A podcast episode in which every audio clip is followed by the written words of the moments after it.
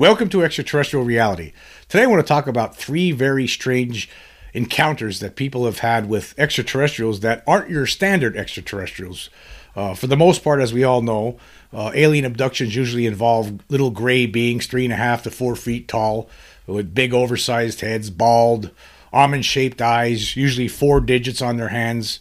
Uh, tall grays, uh, reptilian gr- creatures. Sometimes there's these little blue creatures that people talk about uh, hood with hoods on, and then of course insectoids or praying mantis type uh, beings, and they have this. They seem to have some sort of uh, uh hybridization program ongoing, according to uh, some researchers like uh, David Jacobs, like, like I always talk about all the time. but then there are other cases with other kinds of creatures, and you have to wonder are these creatures involved do they all know about each other? I mean are they just all just passing through and then going on their merry way? There's a lot of one-offs.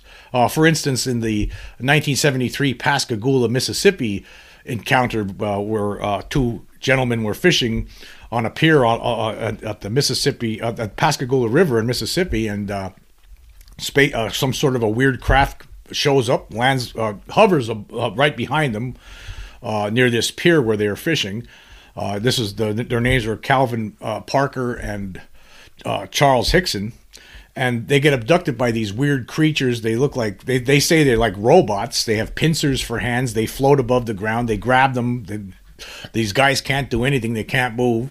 They're brought into a craft where they're examined by uh, machines, uh, and and uh, there's uh, some sort of a humanoid creature in there. But there was no account by these men of uh, of gray beings. And there's a lot of cases like this. I mean, they're all over the place. Uh, and if, if, when you do the research, you'll find you'll find this like just creatures that aren't uh, you never heard of them before. You never heard the descriptions of these things before. Uh, and we're going to start with a case. Now, this was something uh, that was uh, the Aerial Phenomena Research Organization, or APRO, had investigated back in 1977. And uh, you, there's a there's a website. It's the uh, North Northern Ontario UFO Research and Study website, and they have uh, some APRO old APRO cases on there. And this one of them involves some guy that was abducted by machines, by sentient machines. Very strange case. Uh, this person's name was Lee Parrish. He was 19 years old. He experienced missing time after seeing a UFO. Uh, and then, but then later on, through hypnosis, uh, he remembered being abducted by these beings that were not anything you ever heard of before. I mean, they were like machines, and they weren't your. They, they're not what you would think. They weren't humanoid uh, for the most part. They were just, just like the, the one thing looked like uh, like a wall, basically with the with the with the auspices of a head on the top of it. It was just very strange. There was a diagram that was uh, drawn of this, and you could. I will throw it up on the screen right now so you could see. Uh, and basically, what, what what's there is it looks like this. There, there, were three different machines that this guy was abducted by, uh, where, that he saw. Uh, there was this uh, a red one that had had some sort of an arm on it that that touched his head. There was another one, a big black, uh, like looks like a wall. Uh, that had an arm on it that was grabbing him, and then there was this white one that looked to seem to be in charge of the other two. But anyway, we're going to get into this case. Very strange case. Uh, and here it is. It says here Lee. This guy's name was Lee Parrish. He was 19 at the time in 1977. It was in, on uh, January 27th of 1977 at one uh, just after one in the morning. Uh, and anyway, it says here Lee had been at Kathy's house. Kathy was his girlfriend, and, left just as a television program they had been watching was going off the air, which pinpointed his departure at just before 1 a.m. He fed the dog on the way out and then got in his Jeepster, a 1970 model with a V6 engine, and headed for home. Normally a seven minute journey.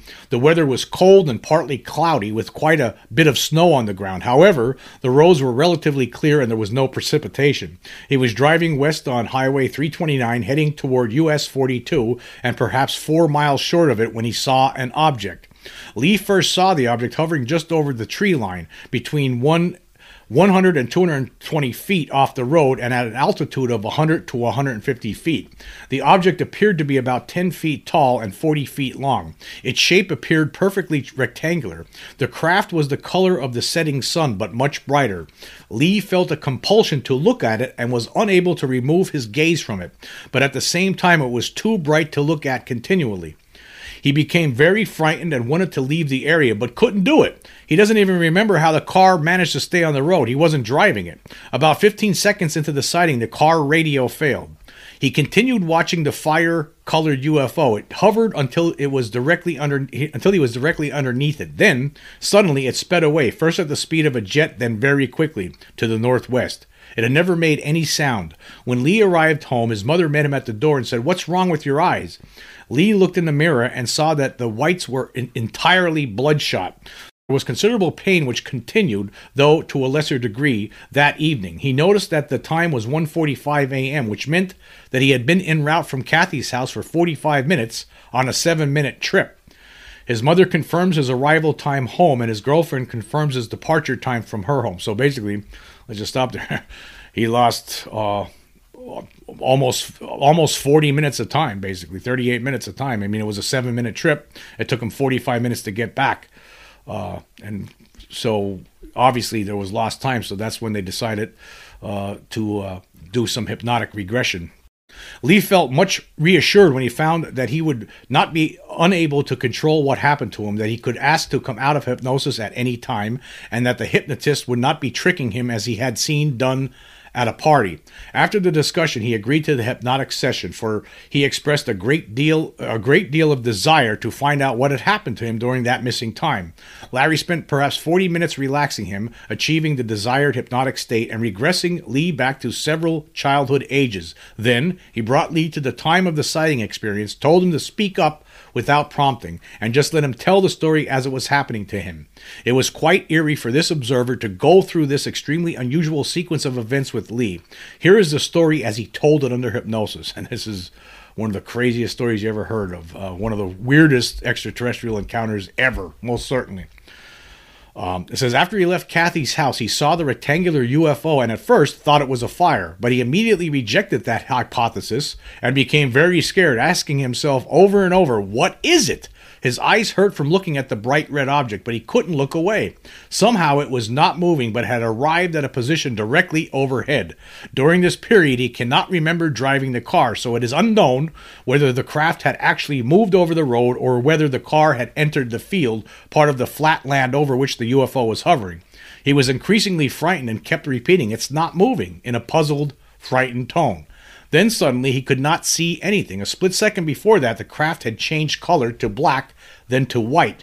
Then he could see nothing and felt something in his eyes. When he could see again, he was no longer in the Jeep, but in a circular, all white room. He had no knowledge of the transition. The room was about 20 feet in diameter, with a ceiling about 20 feet high, although from the outside the ship had not looked nearly that high. The walls of the room were self luminous that's another let me just stop there that's another strange thing that happens sometimes the craft or they look small on the outside but when you get in there it's a lot bigger it's seeming seemingly this is something that's been reported by others uh, many times over the years it says before him stood three objects which he instinct- instinctively felt or sensed were sentient beings, although they were definitely not human. A black one, a red one, and a white one. The black one was on his left. It stood as high as the ceiling and was roughly the shape of an army silhouette target, jug shaped with a relatively small quote head end quote. It had a flat bottom and one arm a handless one jointed appendage. The arm was rough skinned the rest of the entity rough in patches smooth in patches. The head was featureless. It moved slowly to lee and touched him on the left side and back hurting him quite a bit and terrifying him. Throughout the regression lee kept repeating no no not the black one the sensation of the black one touching him was somehow cold and burning at the same time, and he felt as though he were vibrating. The red one was on his right. It was about Lee's size or a little smaller and a rectangular in shape, like a Coke machine. It had one arm or probe, unjointed and handless. Lee felt that the thing was scared and reluctant to touch him, but it too came slowly over and touched him on the shoulder and on the right temple, above the ear and within the hairline. This felt like a needle and stung briefly, but did not terrify Lee and did not hurt long. During this time, Lee felt quite cold. The whole ship seemed to be rocking like a boat on the water, back and forth. let me tell you something. This is just one crazy, crazy story. I'll tell you. But I mean, I don't know how anybody could make something like this up. I just, I just don't. This, I, this, I think this really happened. Anyway, the white one was about six feet tall, Lee's height. It sat in the middle of the room watching Lee. Its body was solid and blocky, and its head square on the sides, quite flat in front. In profile, the head sloped towards the body at a 45 degree angle with no features. The whole being glowed. It had arms but did not use them, remaining stationary. Lee knew that it was the quote ruler end quote of the two. Now, for some reason, some somehow he must have been re- receiving some sort of messaging, uh, not maybe not telepathically, maybe empathically. Says here the red one backed up after it had touched Lee and went together with the with the white one, either merging with it or going behind it. In which in which case Lee could not see it since it was smaller than the white one. The red one had done its job, and the white one started making a sound which Lee described as that of a person person brushing his teeth or using sandpaper, a rhythmic scraping sound. The black one was backing up slowly at this point. Also, Lee, who had been quite cold, found that he was now warm. Then the white one moved to the black one and either merged with it or went behind it, leaving only the 20 foot tall black one there with Lee. Then the black one simply disappeared and Lee was alone in the white room. He noticed that perhaps due to the bouncing and rocking motion of the ship, he felt quite a bit heavier boy, I'll tell you what. I mean, this would have to be. I mean, I, luckily, I guess in a way, it's probably good that these aliens. Uh, uh, you're not. They don't let you remember these things. You under, you can understand why. why. I mean, I'm not sure if you want if anybody would want to remember something like this. I mean, I'm not sure that's a memory you want to be carrying around. Uh, but he remembered it after this hypnotic regression. Uh, I know a lot of people out there say, "Well, that's not uh, reliable." Well, uh, I, I, can't see how somebody could make something like this up. I mean, the guy did have some missing time. This explains it. This is what was going on in that missing time. He saw a craft, and obviously something happened to him. Uh, he didn't remember it. I mean, this is time and time again. We hear cases like this where there's lost time, and this case is no different than those other cases, except in this case, we're talking about sentient machines, which is extremely weird. Anyway, continuing here. It says under hypnosis, there was no transition time between his presence in the White Room and his awareness of being back in the Jeepster. There's the pond, he said, and went on to describe getting home, his eyes burning, his fright, and his mother's comments on his eyes. His sleep that night was poor, but not because of dreams. His eyes simply hurt a good deal and were still hurting him at the at the session that night whenever he closed them.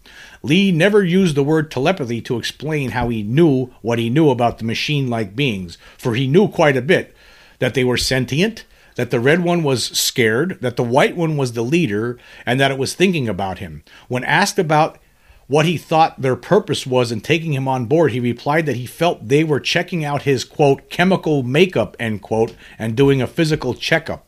They were curious about quote the way that he was Lee end quote. He felt too that they would be contacting him again. The investigators were interested in the mechanism by which Lee was taken from and returned to the Jeepster, and so we asked him very carefully about the method of transport. Lee said that the red ship had caught the Jeep as he went underneath it, just like a mousetrap waiting for a mouse. The Jeep was, quote, not on the ship, not on the ground. It was suspended by some force. Lee was, quote, transformed or transported into and out of the ship without opening the door of the Jeep.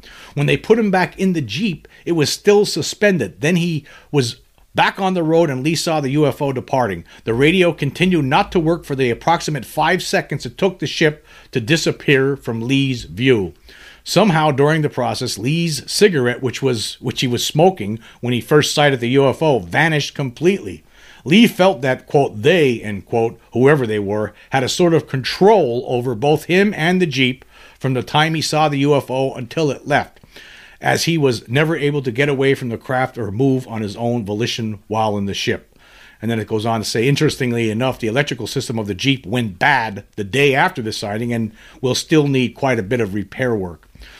Um, Anyway, i will leave there. There's there's some more to that, but that is one of the weirdest stories I've ever heard, or weirdest alien encounters I've ever ever heard of before. Sentient machines. You have to wonder what's going on here. How many are coming here? I mean, on a regular basis, it seems like. Now, of course, this was a while ago, 1977, but still.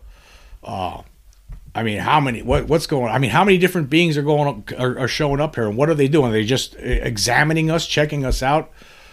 I think that that's probably what's going on when you think about the number of planets in the universe, right? There has to be uh, way more than just the grays and the reptilians and the and the uh, insectoids, right? There has to be more than just that. There has to be more explorers out there. I mean, that's what we're doing. We're starting to do it. That's what we want to do. The human race is most certainly uh, going to be exploring uh, the galaxy and galaxies as time goes on if we last that long. Uh, that's what I think we're going to be doing, just like I think is what might be happening here. I mean, for all we know, those sentient machines just might be robots sent by some other race just to uh, the gathered data on other life uh, bearing planets and, and, and to study the intelligent life on different planets. Maybe that's all this is about for some of them. Now, again, we don't really know uh, if what some people, some researchers believe is the case with the Greys and the abduction, their abduction policy and their hybridization program, we don't know really what's going on with that. If that is truly what what they're up to, that they're basically creating a hybrid race of beings for some purpose, we don't know what's going on with them. But what's going on with these beings? Are they just?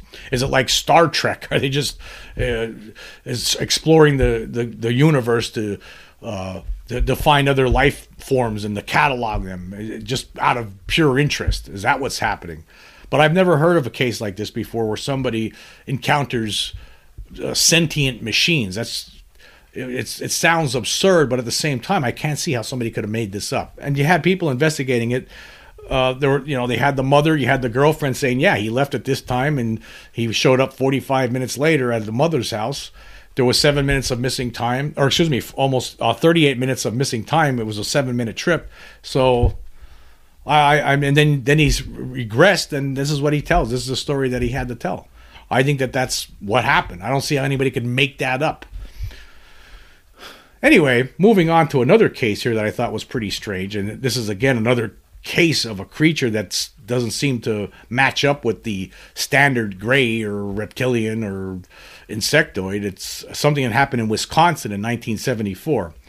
Uh, this was on December 2nd, 1974, in Frederick, Wisconsin. Farmer William Bosak, 68, had what he termed as a hair raising experience as he was uh, on December 2nd, 1974. As he was driving home, he spotted an object on the left side of the road ahead of him. It had a curved front of glass, and in- inside, he could see a figure with its arms raised above its head.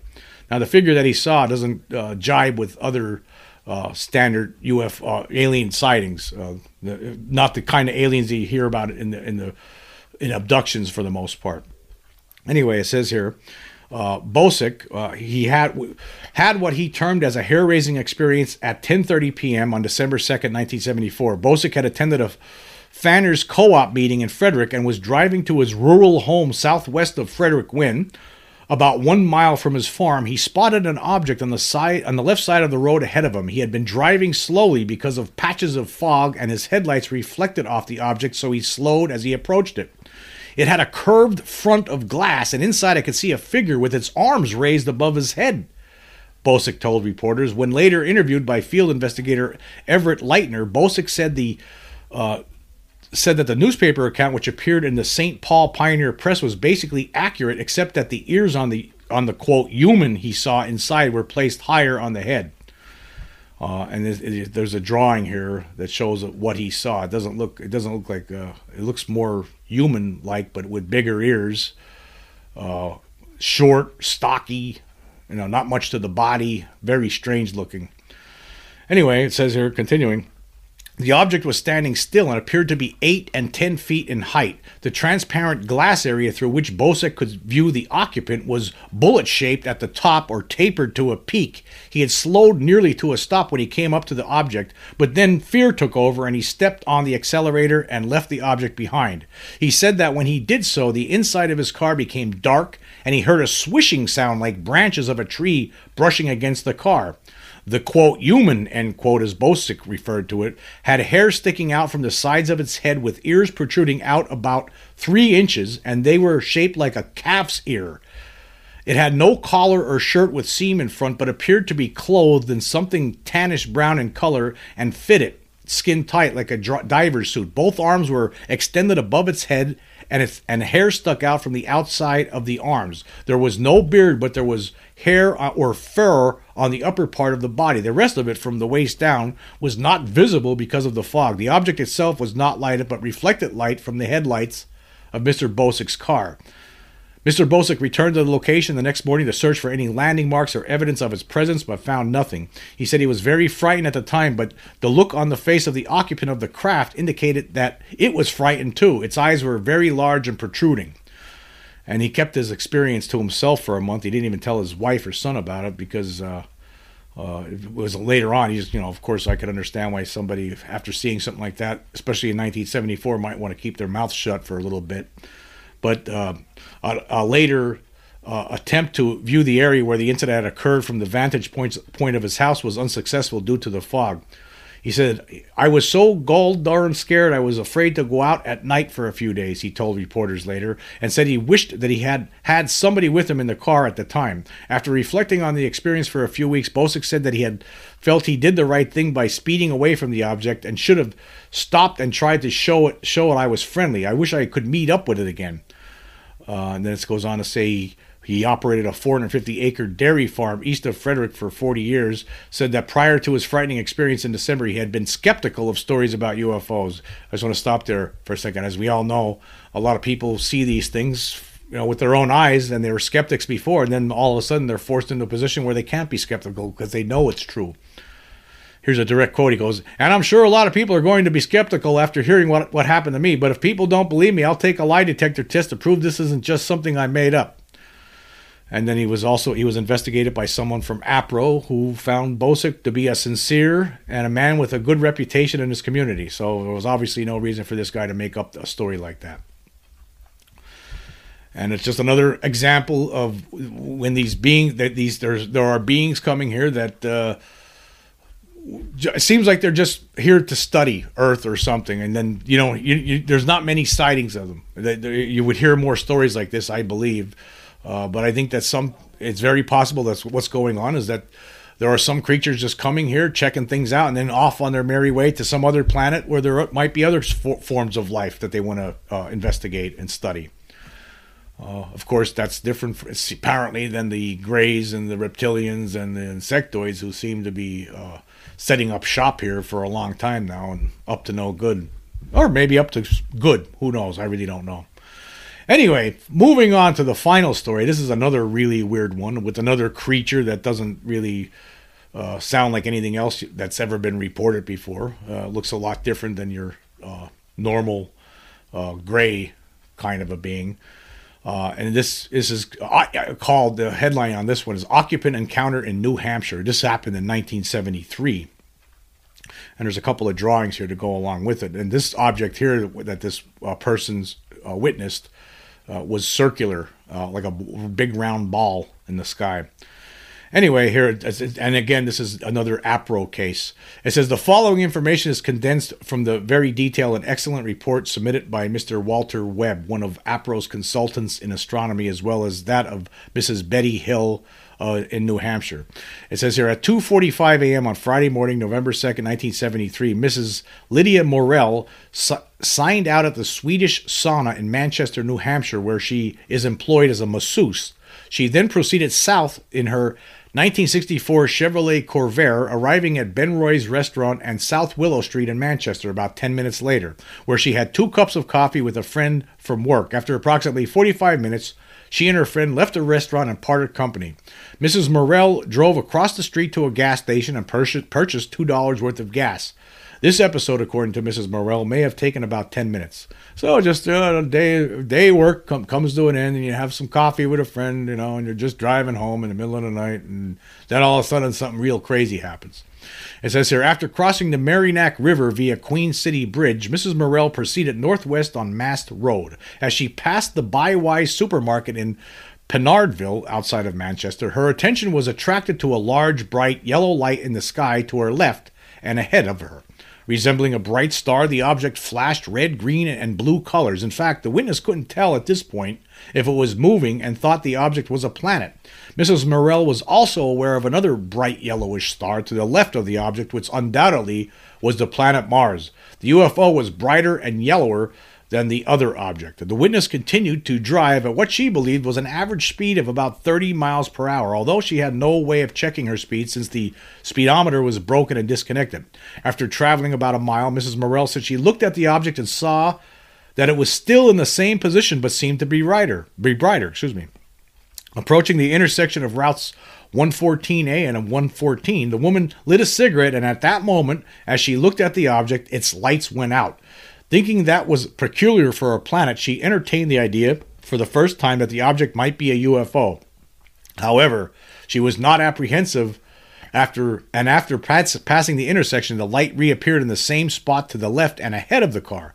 The road was dark, but up ahead on the right, Mrs. Morel said she could see the lights of the Hillsborough County Nursing Home, the so called county farm, and across the road on the left, the lights of Moore General Hospital. As her car approached the farm, the object's lights went out. Immediately after this disappearance, a couple of cars traveling toward Manchester passed by in the eastbound lane. The witness recalled seeing no other traffic in either lane throughout the rest of the sighting, at least not until after her arrival at the Bowden house. And then later on, uh, Mrs. Morel had an up close encounter with this thing. She finally she finally got to see this object up close. It says here, veering left at the intersections of routes 14 and 13. The witness said she was astounded to see the light dead ahead down North Mast Road. The object appeared larger, quite a bit closer, and lower than before, and was positioned as if waiting for the observer. Mrs. Morel said that she was amazed at what she perceived before her. According to her, the object appeared to be an orange and gold globe, completely covered with a honeycomb design of hexagons, except for an oval window of paler color situated at the upper left portion of the UFO. The witness thought the object was not totally opaque, but had a peculiar translucent, translucent quality about it. The flashes of red, green, and blue light were rays of beams emanating from a source in the center. These three colors constantly changed back and forth as in a twinkling of a star. A steady, thin, high pitched whine was emitted by the object, and according to the woman, this sound was felt through her body as a tingling sensation. She was amazed uh, said she said in her amazement quickly turned in panic when she suddenly was unable to remove her hands from the steering wheel.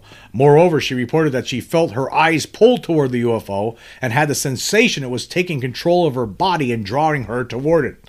When asked about any possible disturbances to the car's electrical system, she said she was not aware of any effects on her automobile's engines, lights, or radio, which was playing at the time. At no time during this phase of the sighting did the witness recall stopping her car. However, as she drove forward a short distance from the intersection, she said she experienced a loss of memory for nearly half a mile. She said she was unaware of driving a stretch between a church on her right and West Lawn Cemetery on her left, although she felt her eyes follow the UFO without interruption. After the experience, she speculated that they may have retrieved and recorded her memory during this interview. See, a lot of these things are just terrifying when they happen. I mean, this one would have to be extremely terrifying. This case here, I mean, I don't know, especially when she got a closer look at this uh, object. She said suddenly, Mrs. Morel said she she realized where she was and became cognizant that the car was moving at a high rate of speed and that the vehicle was out of control. She had the de- definite impression that the UFO was pulling her car toward it like a magnet and getting closer. Its apparent size having increased to an angle subtended by a dime at arm's le- suspended by a dime at arm's length. The observer thought the object's actual size was at least as big as a large automobile. When Mrs. When Mr. Webb questioned Mrs. Mrs. Morel closely about the car's increased acceleration, she replied she normally was a slow, careful driver, rarely driving very fast, but did admit she could have unconsciously stepped hard on the pedal from fright although she didn't think that was the case. It was at this point that she noticed the figure in the upper left window. As their car approached a point outside the middle of the cemetery, the UFO closed possibly to within less than 500 feet, perhaps considerably less, becoming larger than a quarter at arm's length. At the same time, the object grew brighter and the whine seemed louder. At this point, she estimated the object to be at the height of a three story building. The figure in the window was now distinct, Mrs. Morel barely mentioned the occupants in newspaper accounts because she thought it would be too unbelievable and might discredit the whole experience. Let me just stop there for a second. Isn't that interesting? You know, a lot of people they don't want to talk about the occupants. I mean, that's how it was a long for a long time actually. Uh, in the UFO community, if you go back to the 50s, people didn't really want to talk about the occupants because that just seemed too far fetched. But then again, it doesn't make any sense. I mean, there has to be occupants, right? Who's operating these things? But nobody really wanted to talk about that. And you can see this lady here, uh, she didn't want to talk about it either. Uh, but anyway, she said that the figure's head, upper body, and arms were visible, while a dark horizontal surface occupying the lower portion of the oval window obscured the rest of the body. The woman guessed this humanoid could have been standing at a control board of some kind. Behind the figure was a white background. The occupant's body appeared darker than the face with small shoulders, but it was uncertain whether the body was clothed in a uniform or not. The rounded head was grayish between a gray and flesh tone, except for a darker color on top and the face bore wrinkles or loose skin like an elephant's hide. Angling upward across the forehead, two large egg shaped eyes with large dark pupils gripped the observer's attention so much that she felt unable to look away. She, she said she received an impression or awareness that told her, Don't be afraid. A mouth slit turned down at the corners completed this description of the face. Now, if you're listening to this, you can't see this drawing here but the drawing is very strange. It doesn't look like your sta- it doesn't look like a gray being. The head isn't like as oversized, but it's it's circular. It's it's like a rounded head, uh, and the eyes are different. There's like whites in the eyes. Apparently, it's it's it's not your standard. It, it doesn't sound like your standard alien abduction encounter or or, or alien encounter. Uh, now this this woman apparently was not abducted, but still, uh, it doesn't sound like what uh, people usually uh, talk about when they do get abducted. Uh, anyway, continuing here, it says panic stricken, Mrs. Morel believed she was in imminent danger of being captured by the UFO. Passing by the cemetery, she spotted a house ahead on the left. The glow became so dazzling that she covered her eyes with an arm and simultaneously turned the wheel with the other hand, entering the driveway of the Bowden house at an angle and coming to a halt partly on the front lawn. The witness had covered a distance of almost exactly a mile from the Route 114 13 intersection, and now she was only three quarters a mile from home. Leaving the engine running and the headlights on, Mrs. Morel said she pushed, pushed open the door of the car. At that instant, uh, at that instant, the Bowden's growling German shepherd dashed up to the woman as she got out of the car. Normally afraid of strange dogs, she said she belted the animal across the mouth. Though she did not recall running to the house, she began pounding on the kitchen door, ringing the bell, and yelling over and over again, Help me, help me, help me. I'll leave the rest of the story there, but basically, the people came out uh, that lived in that house and uh, they contacted police, and uh, nobody really saw the object after that. Uh, there was they, they there was a something in the sky, but the investigators believe after uh, when when this woman knocked on the door of this of these uh, the Bowden family. Uh, this object flew away. Uh, there was a, a, an object in the sky, but uh, investigators later determined that that was only uh, a planet, most likely, uh, that the other witness had seen. But but but the bottom line is is that Mrs. Morel had seen something, and that something was very strange. Of course, a ball floating above the highway, drawing her car toward it, and the creature inside looks like unlike anything I've ever seen described before. It doesn't sound like your standard gray. It has a different sort of description altogether. So again, you have to ask yourself how many creatures are coming here from other worlds? How many intelligent beings are visiting Earth uh, on a regular basis, checking us out? She she may have become if she didn't do what she did, she may have become a victim of uh, alien abduction. Um, and for all we know, this maybe after failing with this woman, this this uh, this being found somebody else to uh, pick on. We don't. We just don't know. But I think these are really interesting cases, and there's so many other things out there, so many other stories out there, and this is just a handful of them. I mean, you could find you you go on the internet and check out this Northern Ontario UFO research and study. They have a lot of different uh, APRO listings on here from the Aerial uh, Phenomena Research Organization, which is now defunct. They have them listed there, uh, and this is another another really good one. Uh, again, this appeared in the APRO Bulletin, this story back in uh, 1974. And you'll find other stories on this website. I really I talked about this website before on, on uh, different uh, for different podcasts. Um, but yeah, this is just another. I, I, just want to. I think it's important to point out that there's more than just the grays and uh, the insectoids. There's other things coming here too. Uh, think maybe they're not up to anything. Maybe they're just here to examine us and collect data and then go go away. You know, and go off to another planet. We just don't know. We have no idea. But these things are happening. All these people aren't making stories up. Uh, these things are really happening to people sometimes. Uh, for as unbelievable as it may sound to some out there, I do believe all three of these stories are true. I don't see any reason why any of them would have would have made something like this up. It doesn't make any sense. Um, most people just don't want to. I, a lot of times people don't even want their names to be used for some stories, and there's a lot of stories, encounter stories like that out there too. Um, but people don't get scared like this. I mean, it, something scared this, like in this recent story that I just we're just talking about here. This Mrs. Morel, something scared her uh, beyond belief, and she, people just don't act like this for nothing. Uh, you know, it was a a night of work ended. She has some coffee with a friend. Next thing you know, there's some sort of a strange craft hovering in front of her car, drawing her car toward it, and then somehow she got away from it, and she probably saved herself by finding the that house there and banging on the door and waking those people up in the middle of the night and calling the police. That probably got her out of uh, uh, a situation like uh, like the earlier story where the guy was uh, abducted by machine-like beings. So yes, there are many stories out there like this, and that don't involve uh, your standard alien creatures that you hear of all the time that are involved in uh, abductions. Uh, you, there's other things out there too checking us out. Obviously, there's more than just more than you could possibly imagine. I think. Mean, again, when you think about the number of planets in the universe, what is it? Uh, over 700 quintillion planets, like we talked about recently.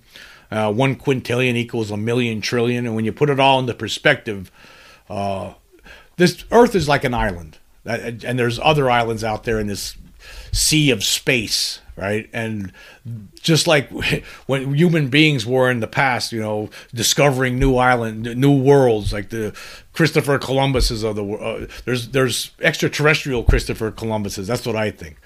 And they're coming here and they're checking things out, and some some are here probably on uh, indifferent purposes. Some are here are probably on uh, evil purposes or selfish purposes or uncaring purposes, and then some are here probably who knows to help us. Perhaps we just don't know. We don't know. We don't. Well, I know that our governments have more information on this that they could share, but they that but I but I also believe that they they although they might have more information, they don't know enough. And and that's one of the reasons for the cover up. And the number one reason always has to be reverse engineering. But I believe that the uh, one of the one of the uh, reasons has to be because they just can't tell us all. They, they, they don't know. Governments of the world haven't haven't figured this out yet. We're not smart enough to figure this out yet. Uh, these beings, obviously, to be able to do the things that they do, when you hear these stories like this, uh, sentient machines. I mean, just look what the human race is doing right now. I just recently saw uh, a demonstration of of uh, basically robots that look just like human beings. They have they walk around, they move around. They they, they showed them at a uh, they were displaying them at a recent NFL game. It was there was a story about it online. They, they I mean, look what we're doing right now. What are we going to be able to do a thousand years from now, uh, ten thousand years from now, a hundred thousand years from now, if we're still here? I mean, the capabilities uh, the, the, uh, that we're going to attain is going to you can't even imagine. You can't even imagine. I mean, just think: a hundred years ago, nobody had TV. Radio was was the big deal. You know, it's unbelievable the advancements the human race has just made in 100 years so if you think about what we're going to be able to do in a thousand years from now it's it, you, you, you can't it's it's beyond your uh, pay grade you just don't have the, we don't have people right now a lot of us just don't have the uh, ability to imagine what it's going to be like in the future in the distant future the, the technology that we're going to create. We just can't imagine it. But uh, it's going to be incredible i could say that as long as we continue the way we are.